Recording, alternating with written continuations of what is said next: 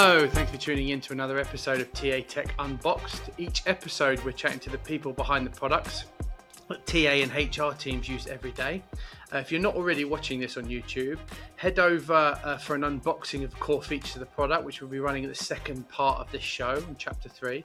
Um, there'll be a link in the description for you. I'm Chris Haslam. I'm here with my co-host, Mr. Darren Bush. Mr. Darren Bush. Hi, Chris. Yeah, yeah, good, good. Thanks. Good, thanks. How are you? Very good. Uh, just coming back from a client lunch, um, so feeling very full and satisfied. Um, I also got my LinkedIn top recruiting voice badge You this did, week. yeah. which Congratulations I'm, uh, on that. Yeah, I mean, It's about a lot of time. hours contributing to articles. Yeah. Um, but um, yeah, uh, all good. How about you? Yeah, good. Um, I haven't got my my top recruiting voice uh, LinkedIn You uh, badge. you deserve to have one. Uh, that's what I was looking for. I was I was pushing for that. Um, but no, no, I'm, I'm all good. It's uh, it's a good good start to the week so far, and uh, there's there's a lot of yeah there's a lot of obviously um, work being done at the moment. As I said, we're gonna we're gonna be sharing this information, but we're doing some work on the early career acceleration program, and I'm hoping to start. You've You might see on that those for a little posts right? already. I have, yeah, yeah, yeah, we have. Yeah. Probably we'll be working on probably two months, um, but in reality, this you know we could have it would have been nice to have six months, but we had two months to do it, and it's, there's a lot of work that needs to be done. And we're going to share some of the things we've come across and lessons learned as well. So look out for those posts as well. Interesting. Can't wait. And who do we have on the show today? So today, I'm excited for our next guest. Michael Blakely is a co-founder of Equitas, an interview intelligence tool designed for fair hiring and helping companies build diverse teams. Michael, in his previous life, was a professional interviewer and assessment expert. He's conducted 10,000 interviews, which, according to Malcolm Gladwell, makes him now an expert on the subject. so let's start the show by welcoming Michael. Hi, Hello. Michael. Thanks very much for coming. Cheers for having me. Uh, great to be here and excited to talk about the space and good to be qualified as an expert. But hey, I'm not sure there's anything else I've done 10,000 times apart from interviews just yet. I was going to say I missed totally missed that in the show notes. Ten thousand interviews. Wow, That's what, that- that's what it says on the, that's what it says on his uh, his profile. So what it says. Yeah. Jeez, have we broke that down into like weeks and months? Do you know how many that is? Michael, by any chance? I think I was averaging at the height of it maybe like eight per day um, as well. And like Wow. after after a full week of that, you are absolutely Oh, shattered. shattered. And, Yeah, I'm surprised. uh, we But uh, li- we've got we believe there's a balance, right? It's like you can only do so many that you're super can be super engaged in before interview fatigue super Yeah. kicks in. Hundred percent, and I've started chatting about interview fatigue again recently. And it's not just on the candidate side and then doing so many round after round after round. It's hiring managers as well. They'll burn out, um, and like if you always have the best quality hiring managers doing your interviews, even they'll be shattered and not delivering on the day job as well at the same time. So it's squads is the Yeah. answer, right? You've got to have a you've got to have people that are trained in your business to do this, not just one great HM. Well, Amazon always had a, a internal program, didn't it? They called it the bar raisers, yeah. and yeah, and and trying to teach different people to do it across the bar. But um, I think sometimes they were a little bit of the the veto experts in there that would just come in and say no a lot of the time. But that's my own take or opinion on it. It still was. I loved the level of quality that uh, they put on their interview process and trying to make sure everyone was kind of upskilled on there. Um, and the only thing with them, too many leadership principles as well. I think they were like 14 or something crazy like that. So I, I think that was the test to become a bar raiser. If you could s- cite all 14, you were straight in. I- I have I have a friend as well that was his ex Amazon, and he lost his he lost his role there um, because he didn't match a bar raiser, and of course by not matching a bar raiser, Amazon then highlights you as somebody who's not going to move through the business. So it then it then tags you as like, hey, you're blocking someone that could be. I, I was Wow. like, Wow. dude, that's super. That's harsh. It's Yeah. harsh, but like if you think about it, as founders, as as as a leadership group, like it's not it's not terrible practice, right? Um, Yeah, of course, it can't always- identified training and coaching and stuff that he needed first. So there were indicators that he needed to go through to improve, and that's that that he went through, and then and then and then and then eventually became a leader there. Yeah. Um, but it was a serious performance review trigger for them. I was so surprised. Yeah, I mean, I, I, I personally don't agree that you can have, and I hate the term A players.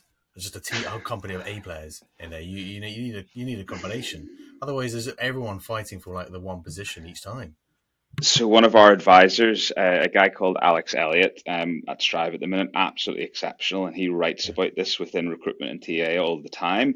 Where he says if you have nothing but pure like A players, like yeah. people out there at the top of the game, this is just like the business won't succeed. You need B players who are like uh, steady and dependable and will stay for yeah. a certain duration of time. Otherwise, um, everyone will hop. You'll lose so much experience and knowledge um, across the business as well.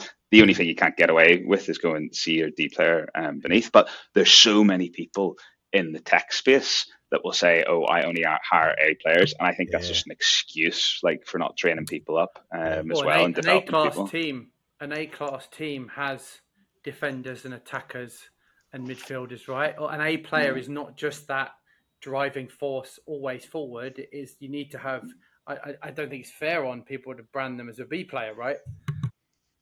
I, it differs from skill set. Might be super mm. conscientious. Could be an A, uh, totally, and an A player. A conscientious yeah. A player is, is also okay. I think there's a gap um, in the market here. I think people aren't talking, talking about B players. We should be talking about B players and C players. Give us a quick view into your background. How the hell did you get into starting and building Equitas? And we'll do the product stuff in chapter two. Cool. Like Darren said, used to be a professional interviewer, assessment consultant as well.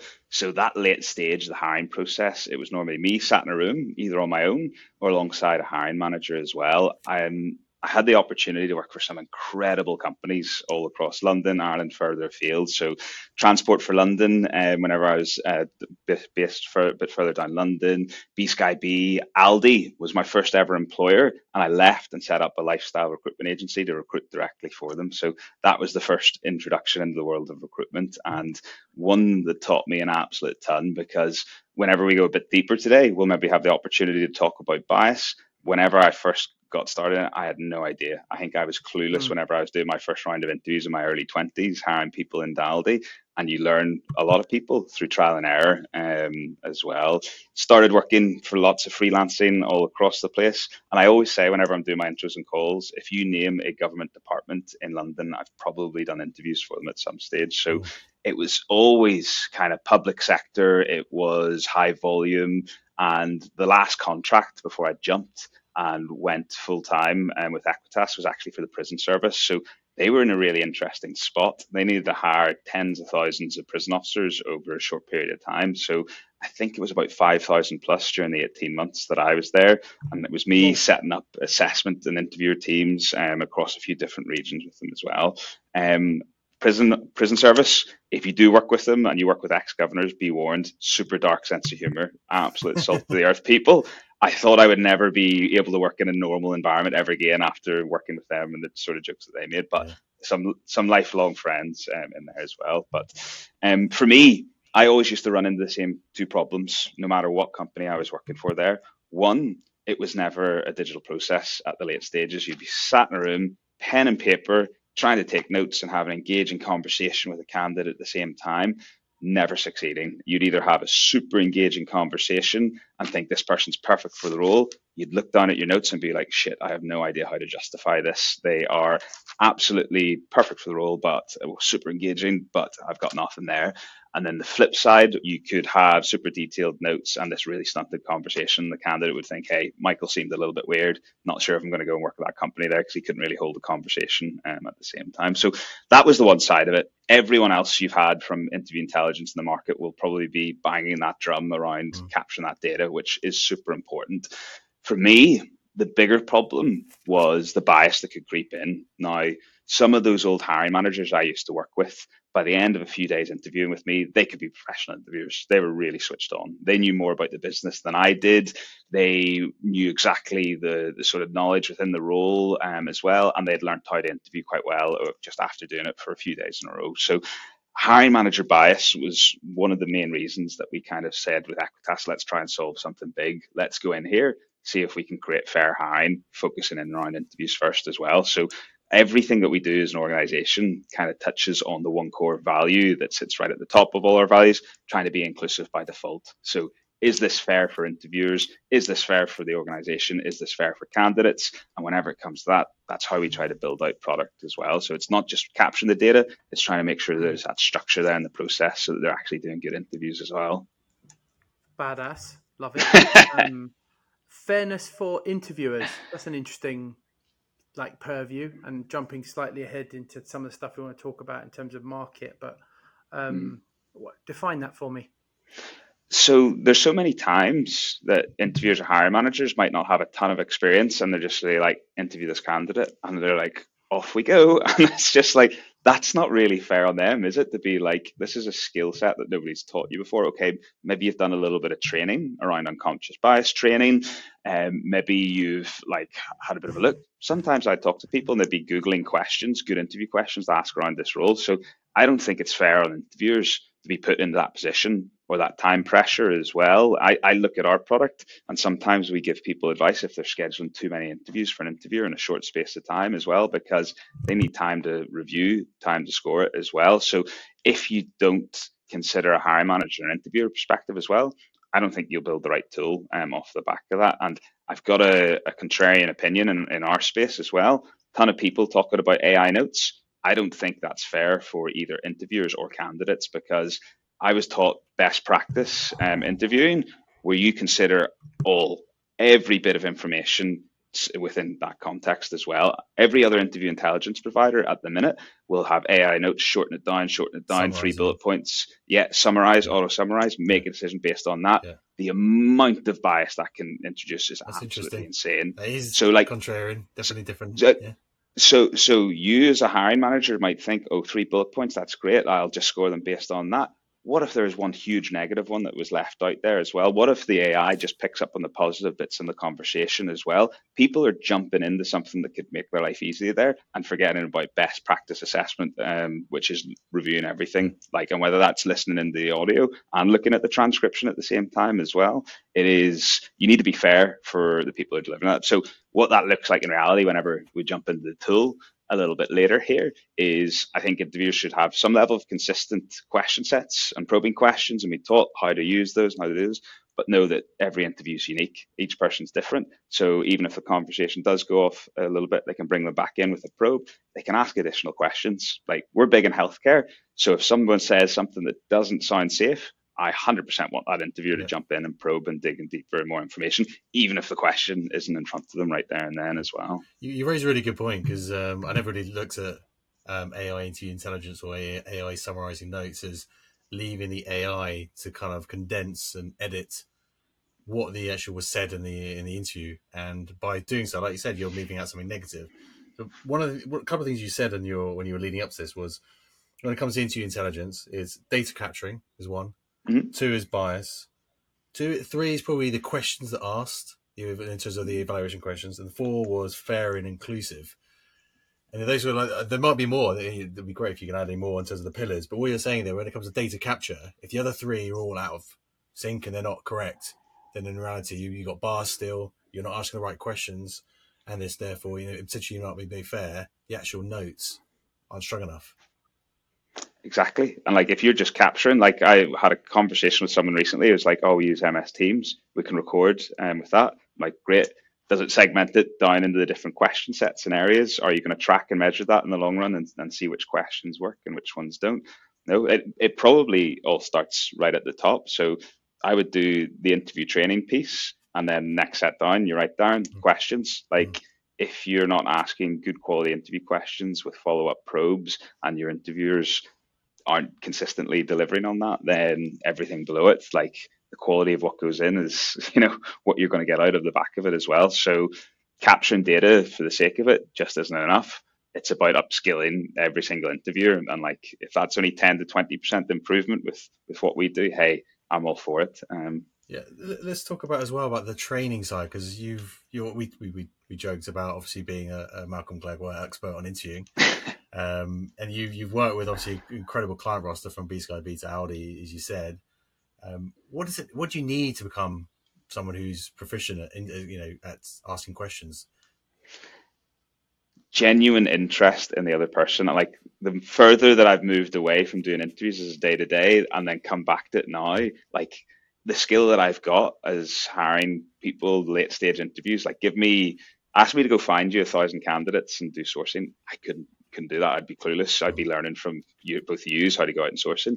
Give me like a thousand, tell me what are my top 10, like by interviewing them. Absolutely love that um, piece as well. But you need to be genuinely interested in them and for me, I, I always give a lot of founders advice and say, look, motivation is half the battle whenever it comes. Are they motivated by the company, the mission? Are they motivated by the role that they're going to come in and do and work as? And if you can kind of align on all of that, yes, the skill, technical skills are important. Yes, behavioral questions are important on that side as well. But all that's like half the battle. And on that motivation piece, if you've got a good interviewer, like they can get that out of people, engaging with them back and forth as well, style of questions they ask, knowing when to probe in, dig deeper as well. Um, on top of that, so that's all huge trusting in the process and the quality of your materials is huge as well. I always talk to people about my journey. Whenever I started, absolutely clueless. So I thought, hey, no such thing as bias, can't be bias as well. Halfway through my kind of professional interview career, I started questioning every decision I make, thinking about it too long, being like, oh, this is a female candidate, oh, Northern Irish candidate. Do I am I overscoring them? I would be more generous here, there, and well. And then I came out the other side where I was just like, if someone's taken the time to evaluate this job properly, create some really good behaviors, values, skills that we're going to score them against, and then give me a really clear scoring indicators back, forth, left, right, center, then I was like, I'm doing as far as I can be and put myself and sense check myself. Um, great. And then if they have multiple people scoring it, that's even better sense check as well to make sure you're not going off um, too far um, off the back of that as well. But there's lots of little simple things that you can use to train your interviewers to kick off with and best practice. Um, and then it's about moderating them, checking in, uh, and seeing who's doing it. Um, lots of cool stuff we're thinking about in the long run as well to see if interviewers are actually engaged in the process. But I'll I'll not release it just yet. should, we talk about bias as well? Because you, you, you, keep touching on it, and uh, you call, you called me out actually on the on the prep call about um, one bias that I think was a blind spot for me which was we were interviewing candidates, and I said that you know sometimes when it comes to kind of giving feedback, you have to get, you know you want to see all the candidates, and then before making a final decision. And you call me out on that um, for you know for and you, you go, Michael. You you explain it as what the bias is for, that I, that I was that I had. Well, just just on that one, like try and encourage interviewers just to focus on each individual interviewer. Uh, sorry, each individual candidate. Um, otherwise, you start comparing, contrasting. Um, oh, did they have this? Did they not? As well, and it could influence decision across the board. Isn't, um, that just a, what, isn't that just a natural thing though to do? Isn't it? That, that's what we, we tend to do as humans. That's one of the things that comes under the bias because you, you want to, especially after you've seen the second person, you you can't help but compare. Yeah, but you should just try and wait to the end. And like that's the other thing, really simple thing about scoring. Like always try to encourage people whenever it's fresh in their mind and it's there. So um, whether it's just delivered the interview, scoring it afterwards as well if you can. Now because we're capturing the interview, it's great. Like we talked a little bit about asynchronous panel interviews, great way to do it where they can listen in and like score with that transcript right there and then um, as well. And for me, I'd love it if people vary the order because you compare and contrast, Darren. Like if you have like an absolute amazing candidate first one, um, like some people will fall into this trap of just being like, all right, that's the bar that everyone like needs to to meet and hit from there as well. And like it could be a multi-stage interview process as well. So there's just there's too many variables. So that mindset of being like, gonna score this one person based on the criteria metrics I've got in front of me, great, done. And then at the end you can have your your kind of wash up and be like, okay, here's the person I thought. But um, I've heard one recently where someone said, we want to make an offer and we've got two more interviews on the, the Friday because we're worried about losing someone. And I'm just like, hey, I wouldn't make that offer. I would hold out. Um, but I'm not the recruiter. I'm the, the interviewer. just on the evaluation scorecard, because there's something that we, you know, we're looking at as well. How do you how do you set that scorecard up? How do you get that get that benchmarking up? So you're just purely looking at that role and what the score you're looking for, and to ensure that you're only only focused on that candidate. So, what advice do you have for people who are you know sort of trying to do that benchmarking piece?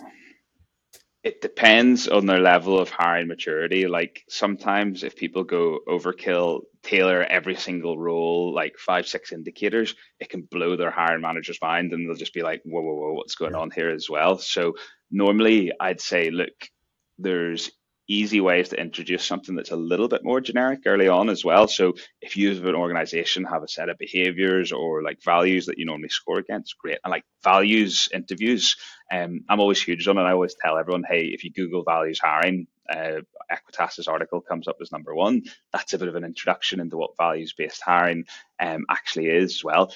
And values that can be asked for nearly any role. So that's normally a really nice introduction and a way to make sure that hey, this is introducing structured interview process um, as well, and anyone can sit in. And um, you have, can have someone outside of the team, um, you know, marketing person hiring a, a, developer, vice versa as well, and getting a different take and opinion um, within the room. Now, whenever people start to niche down by different departments and different roles, I love it whenever they they tailor um, specifically uh, for that it can become a bit overwhelming. I've seen people try to create like 200 different planning and organizing questions. That's overkill. That's a question bank that's too big for one particular behavior as well. Um, so it's this balance of getting the right kind of generic questions and then tailoring down for each and every role. But it comes back down to hiring manager time. Are they going to have enough time to sit and create these these criteria, or do they need a lot of handholding from TA? So um, TA involving hiring managers is usually the best way to create it. Whenever we've seen it done well, if hiring managers are left to their own devices, they might not have the, the time, the capacity to set those up, even if you're showing them what good looks like for other roles as well on top of it. So it's a really hard balance to, to strike right for every organization. If they've never seen what one of these these frameworks looks like, then you've got to start it off sort of slower, smaller, more generic across the board.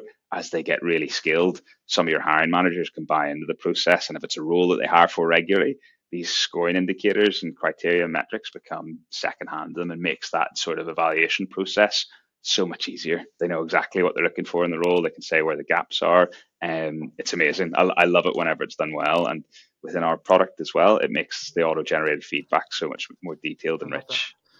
I love how I don't think people really understand the the value over time, right? It's the iter- the iteration of the process and niching, like getting those, refining those questions and even broadening them slightly to, to, to make sure you're generating the answers that you need to evaluate um, is is I definitely the, the market is moving that way. Everyone's getting better at it. I've even started coaching like candidates when I when I speak to them when, whenever they're asking me like, how do I how do I deal with these values based questions? How do I deal with like these these questions that aren't maybe directed, but they're looking for an answer. I was like, I did it one this morning for a product designer. Super difficult market to do it for, right?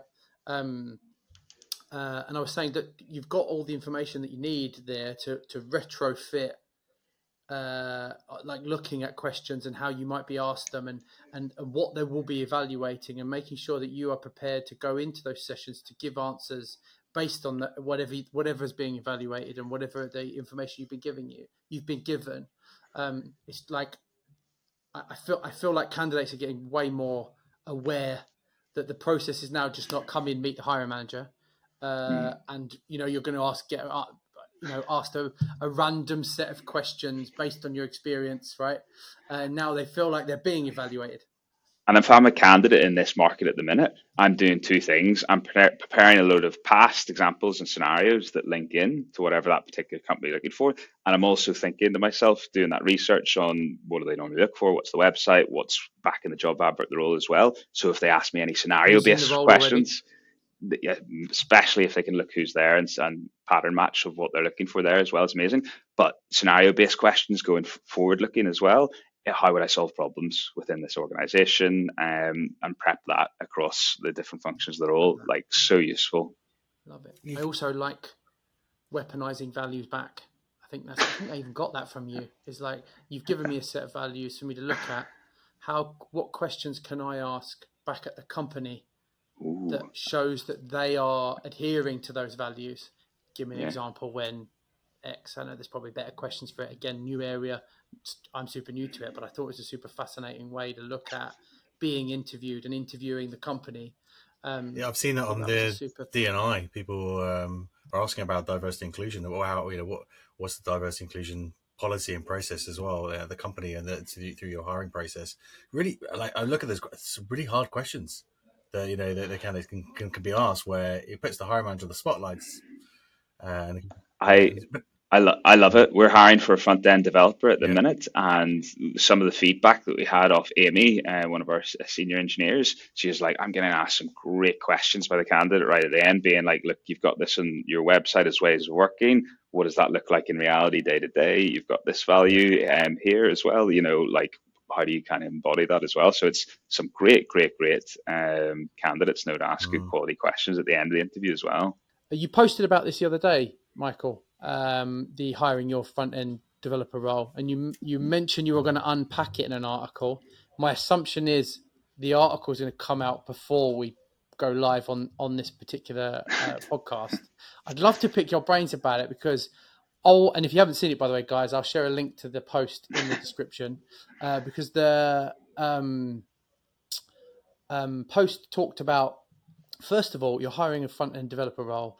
You had 561 applications. What? I mean, I've been doing hiring for startups for all my adult life, and I've never seen that many applications come through for for a, first of all for a developer role. Second of all, I th- you know, in your post you were talking about um, you'd you've been using ChatGPT, and and it and it had some unreal effects. Do you mind just unpacking it a little bit for us? I, I just I really wanted to put you on the spot with this but both sides i've seen it um, from candidates for for chatgpt and like some of the stuff that came through I'd never expect. I thought there was candidate fraud at one point. Whenever I saw similar answers start to come through, I'm like, are these candidates sharing like what they do?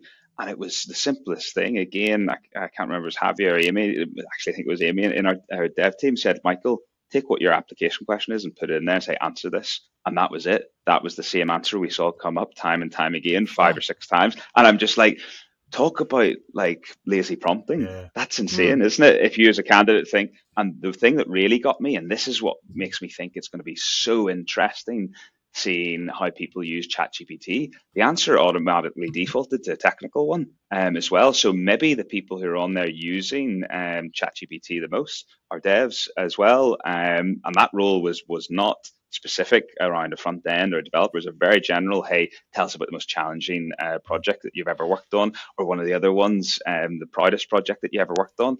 Defaulted to a technical um, example and answer as well. So I wonder if that influences um, what we're going to see come out as in terms of output. If it's all the most sort of early adopters, innovative ones, it's always going to kind of so, be technical. So you repurposed. Can I just ask?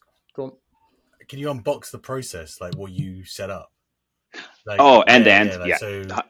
Hundred percent, and like that's the thing that's in question as well, because whenever it's hopefully I've written the article by now, it'll be live as well. Let's see, I might be going slow, it still might be due to come out. Um, I wanted to know if it was overkill or not for the role that we're hiring for, or whether it was streamlined enough or not. So really simple four step process. So one, uh, four application questions, um, and we tell the candidates, look, that's what you're going to be scored on, not your CV and not your background, where you're yeah. from. 200 words max on each of these four questions, and we're going to anonymize it as well. So we don't even see your name, what's your background, where you're from as well. So um, it was me anonymizing it, passing it to George. We don't have a cool tool or anything like that yet. And then he was going through and scoring them based off that any contentious ones there and like strong profiles uh, who were nearly at the line would nudge them through based off the back of that. I'd get them to review the profile at that stage. and um, before that, your sourcing channels, you mentioned three. Ah, yeah. So so Otta, um, which was brand new Otta Pro as well. That got big us shout out. volume. Big shout out! Great, absolutely fantastic platform. We're a big fan. I don't know if we've got have we got them piped. We haven't. the show, we haven't yet. No. okay, Theo. I've been chasing you for months. I we want to get you on. Um, sorry. Yeah. no, no, no, Grant. Otta, Otta, was, Otta were spot on, and like that's where a lot of the volume came from, I think, as well. Um, Rezoomo, we used as our ATS, really close partner, got a load of mutual clients together. Cathal over there, huge shout out to him. Make sure you, you check his out. Just a great uh, ATS, especially for Stage Company. Also, he's on the show. Also, not on the show. Also, add on to the show. We're going to get them on he he can talk to you about healthcare, public sector hiring. I think he's got the most um, hospitals and trusts back in in all of Southern Ireland. So he's like united the whole market there. Super interesting to chat to him about his go to market and how he got there as well. And then the last thing that we used was LinkedIn um, as well. So previously. Um, whenever we'd use LinkedIn, we'd maybe spent about a couple of hundred quid on a role and got about maybe 30, 40 applications. Mm set up the same this time. a and, job advert, a job advert on LinkedIn. Just a job advert on LinkedIn, and then put them through to Rezoomo. There you go, bada bing, bada boom. You'd maybe get thirty to forty applications. This time around, bang! It was just like maybe 147 from um, Rezoomo oh, and LinkedIn, geez. and then the, the rest came by Otta as well on top of that. So the the thing that I think helps is job advert and job copy, and like for us, uh, we first time. You, you were you?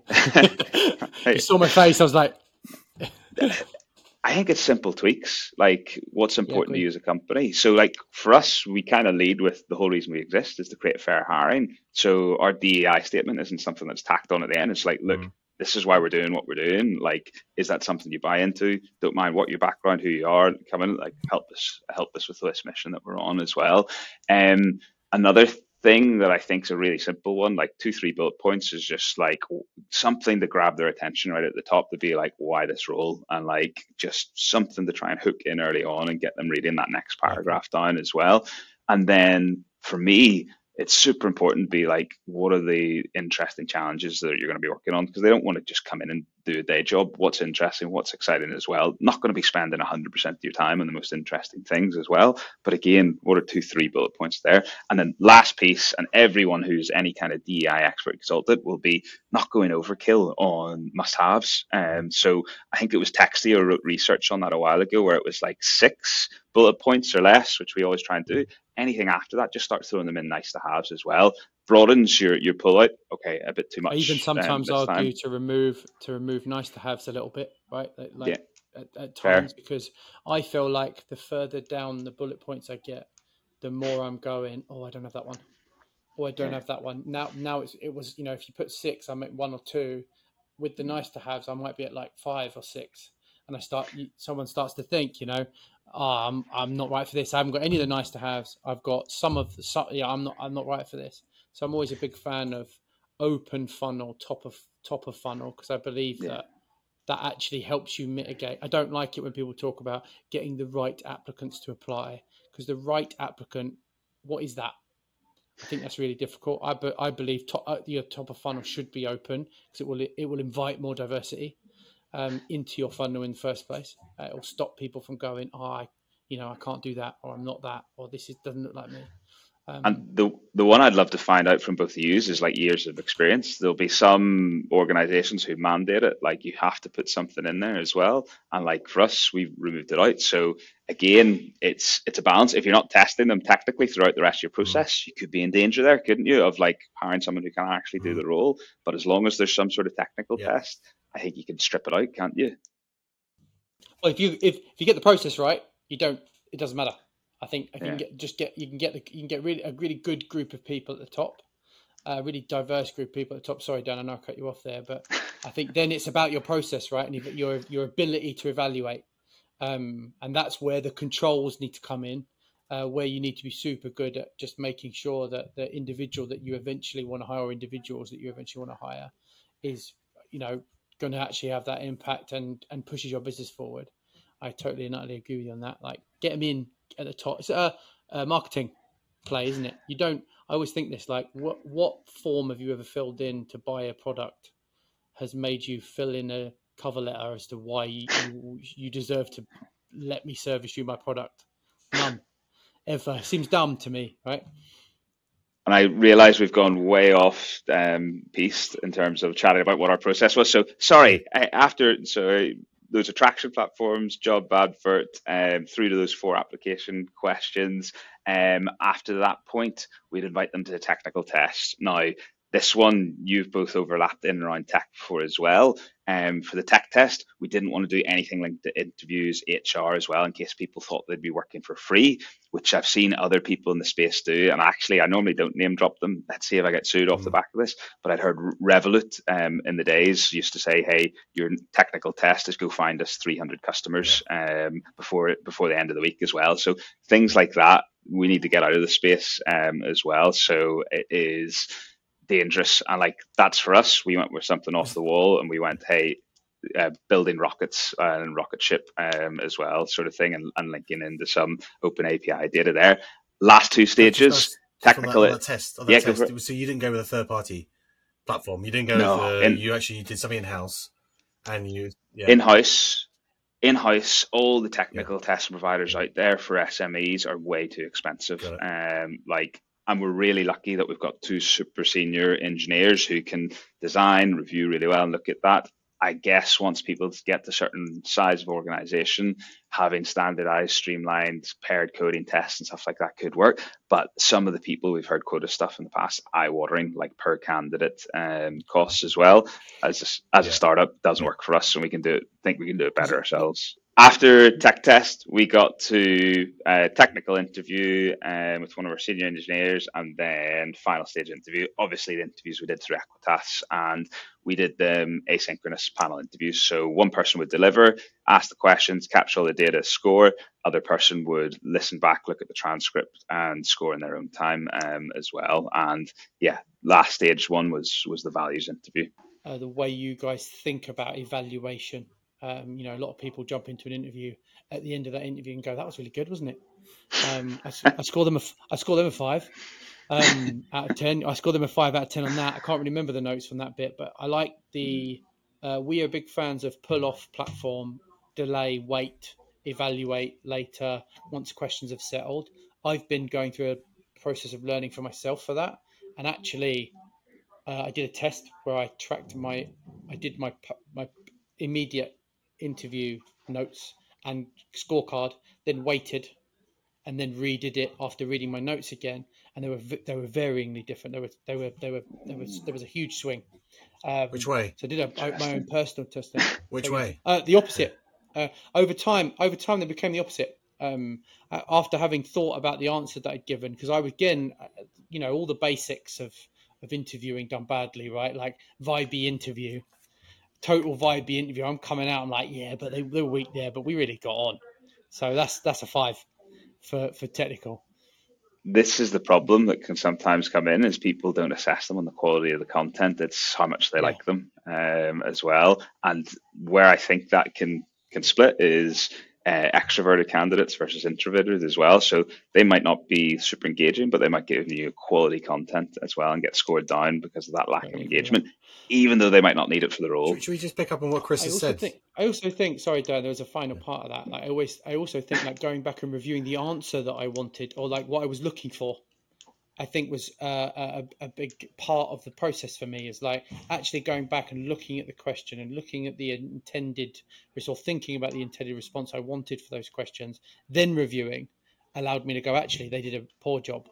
They did a really poor job of of hitting the hitting the markers I was looking for, which I found super interesting, and how much I'd been led by my bias of the quality of the, the, the individual in the interview. I thought that was super interesting. So sorry, I'm sorry to cut you off. No, because we, um, what you're saying though, you were trying to. I want to ask Michael's opinion on this. So, in, in, Chris, you're saying that when you have an interview, you should actually you can evaluate there. But you should evaluate maybe 24 hours later and then review it. It gives you time to sort of you know, for it to sink in.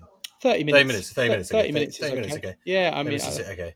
Was Michael? What's your what's your opinion? What's the from the in terms of the, so, the you know the this is this is really interesting actually now that we're talking about this and maybe this practice and process is going to change because best practice always used to be have to do it there and then right after the interview and i think the reason for that is because no one's notes were ever 100% and they'd forget yeah. um you'd forget about stuff as well whereas if everyone's getting more comfortable with data like interview data being captured candidates okay with it hiring managers the same as well the process actually might change in the future on when you actually do the scoring as well so what we've seen in reality, and like for me, it's probably just personal preference, and I don't know if there's a little bias to this as well.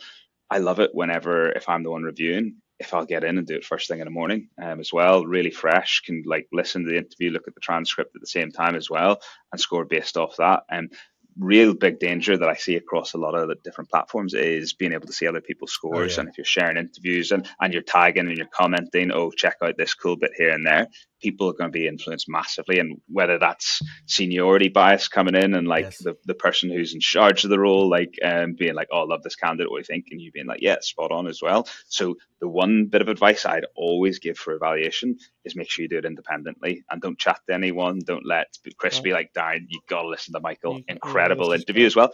Immediately skewed, yeah. um, and you want to don't want to go too far off um, from what you're. What, what I'd learned and I thought was super interesting is the role was to work with my business partner, and my mm. role in my role in evaluation wasn't necessarily technical. My role in this particular environment was to think of the agenda of the hire and why we were bringing that individual in, and then evaluate them against the why, not the technical answers. Even though I could give some view, I'm an experienced recruiter.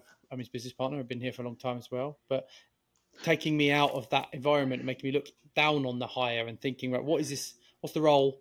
What's it here to do? What's the agenda? That really changed my answers, and what walking away really helped.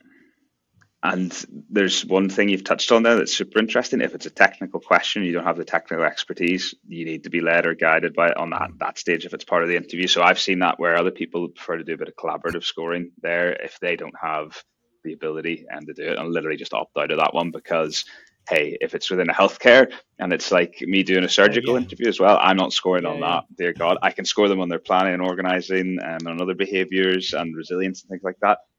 Cannot we're, do technical. Also, we're also exposed to different biases, aren't we? Like we're, like my business partner was technically impressed, uh, but wasn't was blinded by the need for the hire. Right, so he was technically impressed and my agenda was uh, this. Uh, you know, I'll unpack the hire off court. It's another point to, to, give some context to this, but um, because I can't share right now. But um, I, I just the, it was the first time I'd been exposed to the dynamic of uh, of a hire where I wasn't for me specifically, or I wasn't evaluating just like can they do the job. I had a particular reason I was in the interview, super structured by my business partner and, and his part of the workflow here. Um, I just thought it was super interesting. And then when we were when we were talking to you on the pre-calls and all the other stuff that we've been doing on, on this podcast, really got me thinking about how that this is so true. It's a really practical. It feels good as well. I know I've made the right so, hire. So that one piece you've talked about, when's the best time to evaluate? That's probably changing now in the world that we live in. Um, up until now, it was always immediately, right after, do it then before you forget everything while notes are fresh in your head as well that could yeah. change in the future. I like it's it'll be interesting to see what people come out with best practice as going to, forward. I think for me, there needs to be some studies, uh, whether it be A/B testing to sort of see because the way I the way I think in terms of evaluating, you, you touched on it. You think about the forgetting curve, and that you know you do the you do the interview, and all of a sudden you start you know you start forgetting everything, and and it is, it is you know within thirty minutes potentially you might have forgotten about 10 20 percent already of the material, and now you're filling the mm. gaps with you know what you think you thought think you heard or thought you heard. So I'll be, I'll be interested in terms of someone looks at that and goes in this system where they evaluate straight away, and then you ask them again to evaluate 30, 45 minutes later, or, or, or maybe 24 hours later, and see what the scores are coming out there. But there's there's even another one um, to go back to your your kind of point earlier about comparing yeah. candidates against each other. Um, and now this isn't linked to job interviews, but it was an Israeli judge study that they did, uh, and it was maybe um, harshness or leniency of sentences based on time of day. And if it was like right before lunch, you were getting sentenced like okay. no matter what, and no bail set. And then right after right after lunch, it would go up. There would be more bails coming through as well, and then the curve would start going down as people got hungrier. So people can be harsher or more generous based yeah. on the time of day, how hungry they are, what's going on there as well. So it'd be fascinating to see like is there a sweet spot window of when to evaluate candidates uh, is it every morning between 9 and yeah that's the challenge isn't it when you've you've just you've uh, you've asked him to do it straight away if you then ask them to do it 24 hours again, if you have another person before after that that skews you, and then like you said, the time of day, you know, potentially might be different. That could that, that could impact it as well. Mm. But yeah, I think it's something that when it comes into intelligence, this is like that field that you're in. I'd love to see more information come out from that uh, and more data on that. Mm. Yeah, that's that's going to be a fascinating um, to see, but definitely at the minute, I'm still a bit of a purist if you're the one conducting it and scores needed immediately after, do it then. If you're anyone else involved in the process, a bit of time when you're alert, alert awake, something early in the morning, always good for do, me. Do you want to um, unbox the, the process you had with your um, into that? You did the, the four stages, but can you just give us a summary in terms of what was what was kind of bit the insight you had at each different stage when you're hiring that, that and you've hired that person, right? You've the, you've announced made an offer today. Um, so congratulations. Uh, I'm super excited. They seem absolutely incredible as well. And um, there's actually a huge sort of left turn at the end as well on something that we discovered um, in terms of like final candidates that we got to. Um, so like two absolutely exceptional ones, and one of the ones that we are contemplating offering with as well. I'm not going to spoil the article; you have to go and read it here as well but um, some some flags um, and concerns um, coming up as well in terms of location where they're actually based and and yeah, oh, it's I'm I'm gonna I'm I'm gonna leave it as a cliffhanger here. Yeah. But we had to do a lot of digging there to to try and find out um, who this person was, where they're from, and okay. everything like that. Right to work um, checks, as well. Mean? So, like you talking about that? Okay, yeah. Yeah. Okay. Yeah. So interesting. Uh, but read it now. I'll not go. I'm not. You are gonna have to read it. I'll. I'll. I'll go go into more detail on that. we'll hope we'll um, be able to share it in in um, in description by the time this is coming out. Of course, I will do everything for everybody. Um, I hope, hope you give me enough lead time. But they give you a bit of an overview of the process. So job advert, that's key. I think we got it right this time. Um, and for that leading into attraction, using multiple channels there, yeah, too high a volume is what I would say in the world of ChatGPT um, and AI. A lot more people applying, a lot more generically as well. Amazing to get that level of volume. I would have, if I had more budget, sort of entered a few things in there to save us time on the manual processes, sifting through people anonymously and blind as well, but want to be quite good with practice process there. Tech test, I think we progressed too many people towards that as well, but um, we thought, hey, they're in with a shout. Let's make sure that we we test them, see if we can get them through the technical interview as well. Um, whenever it started to get to the later stages, I think we had about, I'll double check um, as well, maybe 12 through the technical interview, um, maybe plus or minus uh, a few extra people there as well. Um, I would say only about six of them made it through the final stage interview as well. Obviously, using our own questions platform within there as well. We, for this role, because it was a bit uh, bit different to previous roles as well, we thought, hey, maybe we'll streamline our scoring and hiring criteria down it's it's a test that's proved what we thought in that it made it more difficult to, to differentiate and score them as well. So definitely going back to like five six points as well, um, the way that we used to do it, and actually we're redeveloping our values in the process. So even though I said earlier nice. about googling values hiring, um, don't look at our, our values on the website. They still need a bit of work, and we're going to streamline it and had an experiment here, which I think worked Good quite luck. well. Good luck. Good luck. It should be iterative, right? That process. I, to- I totally, totally agree. Yeah, it is. Like you don't know what you use day to day until you get in, start to get to know the team and what works for you as well. How many hours in total did you spend as a company interviewing for this one role? We've not got it all metriced out yet as well, but for the interviews, on average, um, they were about forty-five minutes okay. um, as well. So um, yeah, it yeah. wasn't too many hours, yeah. I don't think. Um, so yeah, it was. It's a hard one because for us, whenever we go and preach to people, we're just like, look, if they've hit the benchmark on a technical test, invite them to interview and let's see how they do. And you can start to build your employer brand with every single interview that you do. If you're giving them super quick candidate feedback, even if they don't make it, trying to refer them on to other people who might be a good fit for the role or looking for a front end dev as well, they'll they'll thank you for it. They'll remember you, and like it just helps build out that brand with the way you interview. I'd like to get your view on asynchronous interviews.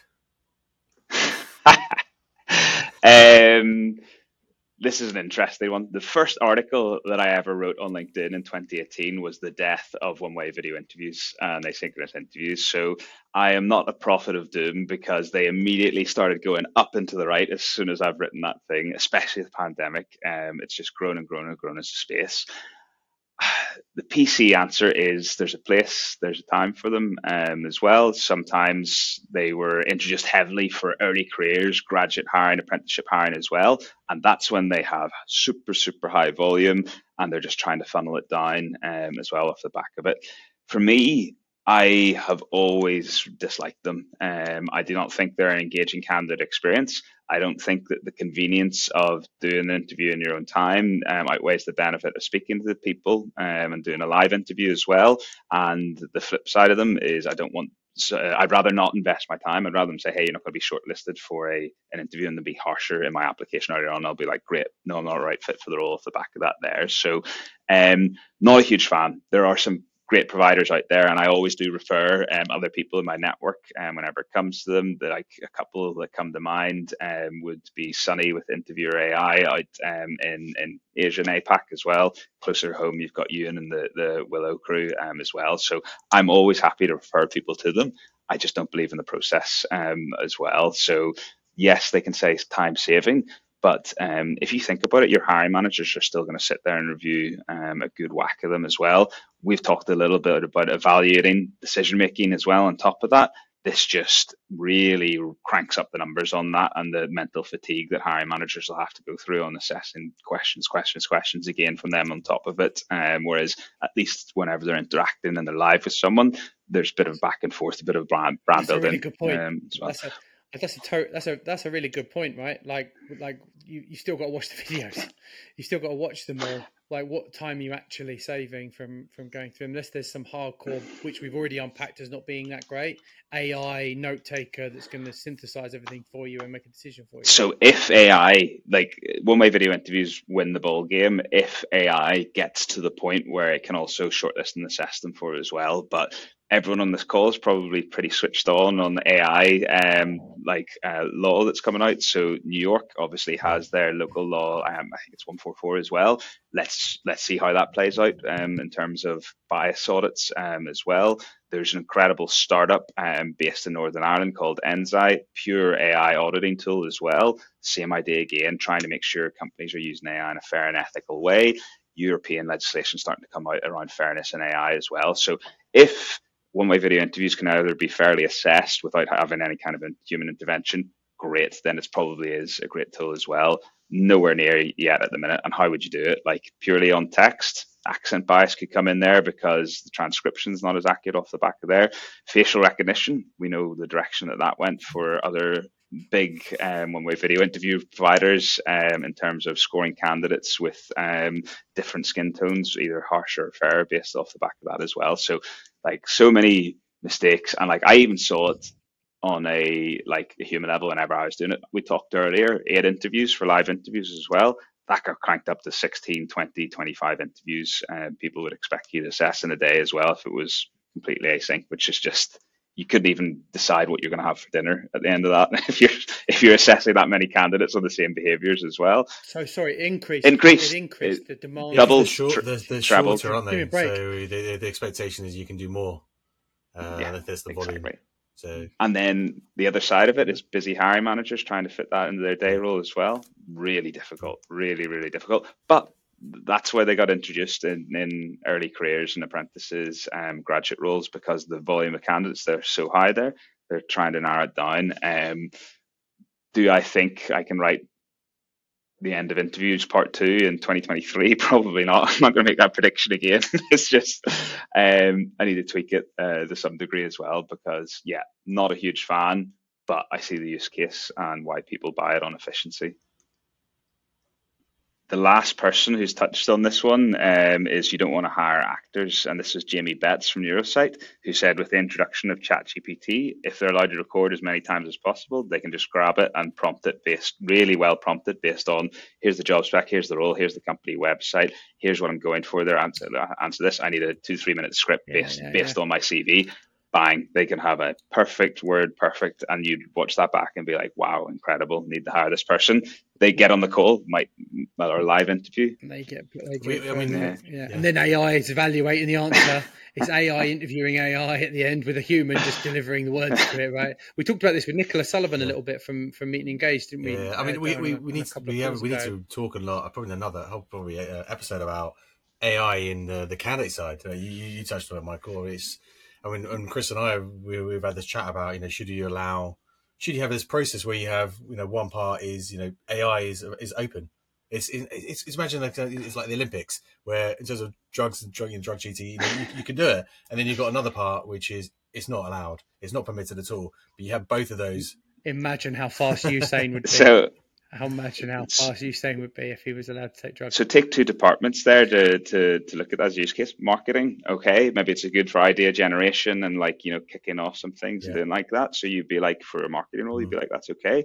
Development, there's bugs that are coming out that people aren't spotting until four to six months down the line because no human would have ever like written that line of code that way, and then it makes it really difficult to debug off the back of that. Or the flip side of it, you speak to any of our, our developers on our team, they're like one of the biggest things that we need is problem solving. And if you've got something that's just like prompt write code, prompt write code, prompt write code, their problem solving ability might go completely out of the back of that. And then the, the last point is if they have to rely on it so heavily for prompting um, and coding and their problem solving skills, your whole code base could be on OpenAI. It's um, it's literally there if they keep putting in this is what we're working on. Can you optimize? Can you do this? Can you do this?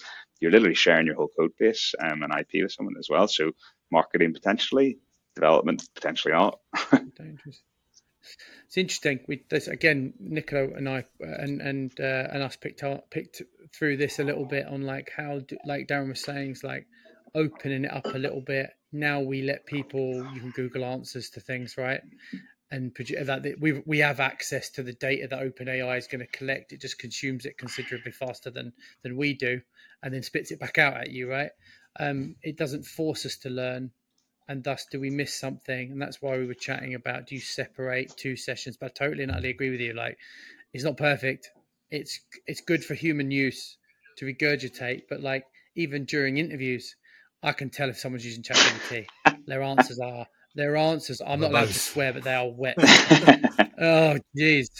Um i'm like you know and like you said you were getting answers that were the same that were repeated Right? Well, it's yeah. it's the way people structure it the same. Like, and some people will naturally have this style, but it used to crack me up if anyone now sends me an email or anything that says firstly, secondly, uh, thirdly, and finally, like that really. And I'm In just summary. like, it, it's summary. Yeah. That's yeah. the one. That is the one. Yeah. With, with, the little emoji, maybe a rocket as well at the end. You know, to, you can you start seeing that as well. Why do you think my posts are over emoji? I'm, yeah, I'm, I'm just referring to Chris's all of Chris's posts what other tool do you see in in in in the world of TA or NHR that is either up and coming or super impactful right now that uh, you're you're um, you're an admirer of? I can't do one. I've got I've got to give you three. Um, firstly, secondly, and thirdly, and in summary as well off the back of it as well. So um, there's a few people in the space who I just really believe in and like love what they're doing and happily refer them back, forth, left, right, centre on calls as well. So um, firstly, I mentioned him there, uh, um, Jimmy Betts, Neurosight. Um, he is calling bullshit on the assessment industry and targeting early careers, high volume as well. Go watch some of his stuff on how to audit your hiring process on um, uh, generative AI, and you're going to love him. He's just really intelligent um, person in the space, helped other companies scale and grow. Now doing it on his own off the back of it. So you need to get Jamie on the show. Um, Reham, um, if you've got Reham from Vite, um, I always call her the queen of bias. She has gone so deep in the problem space of bias whenever it comes to application and sifting as well. And a really unique approach in that she's like, people aren't going to shift away and move on to new ATS that does this end to end. We need to sit, live within their ATS and blind everything across and start introducing tools that help them sift in a fair way as well. So Reham also absolutely incredible. Last one, again, you'll notice a kind of theme here on like fairness and inclusivity. Uh, Martin Mason, um, he is absolutely insanely good, and I'm now hoping that I don't butcher his company name. It's Talent Mapper, um, I believe, and actually, I'm going to look at my emails here to make sure that that's the it case. Is, it is. Uh, it is. him, yeah. yeah. You've met yeah, him, fantastic. Uh, Martin, you referred him actually. Absolutely. Did I? Amazing. So Martin, nobody is going to crack the whole end to end. How do we make sure hiring is fair um, than him? And he's also got a tool for internal talent mobility as well at the same time. So I think that's a big problem for big organizations across the world in that we've just talked about going out there, hiring end to end process. Hey, what do you do, Michael? Is that cool as well? You could cut out so much of the waste if you keep people really engaged internal and move them to the right roles that their skills are made for. So what Martin's doing in that space is amazing. And he also just goes in and gives so many workshops to people on how to do fair and inclusive hiring and what's the gaps in your, your process and where's bias creeping in as well. So yeah, speak to all three of those, get them on the show. You're going to love them. Thank you so much for joining us then, Michael. Thanks for having me. Um, Good crack. It's been great fun. I mean, I think we're going to have three more podcasts off the back of this. We've promised you one on AI, one on unbiased hiring. So, um, uh, you know, watch this space for, for future reference. But again, thank you so much product looks unreal. How can people reach out to you? Uh, good question. Michael at equitas.ai. I can go the whole Michael um, Seibel route as well, where if anyone reaches out to me and mentions the podcast, I will get back in touch to you, no matter what it is. like that, like that. The first person to offer offer offer offer something that mentions us for being on for being on. that mentions you. Yeah, that mentions. But uh, but okay, cool. Look, look th- thanks so much. Um, reach out to Michael directly, guys. If, if, if anybody is listening to this, thinks they want to have a look or a little deeper look or, or unpack any more of the of the product, um, or you know, or I assume Michael, they can reach out to you if they just want to ask some questions on you know removing bias from their interview process because that's going to fight for, for days for you guys as well, right? So um, uh, where can they follow you? LinkedIn is, LinkedIn. is where I'm at. Don't have a Twitter, um, unfortunately. Never got into it as well, but um, LinkedIn's yeah, the quickest way to get in touch with me. Great. Brilliant. Well, again, thank, thank you. you. so much for being on the show, and um, yeah, we'll hope we'll hope you see you in the future. Thanks. Chat to you soon. Cheers for having me. Cheers.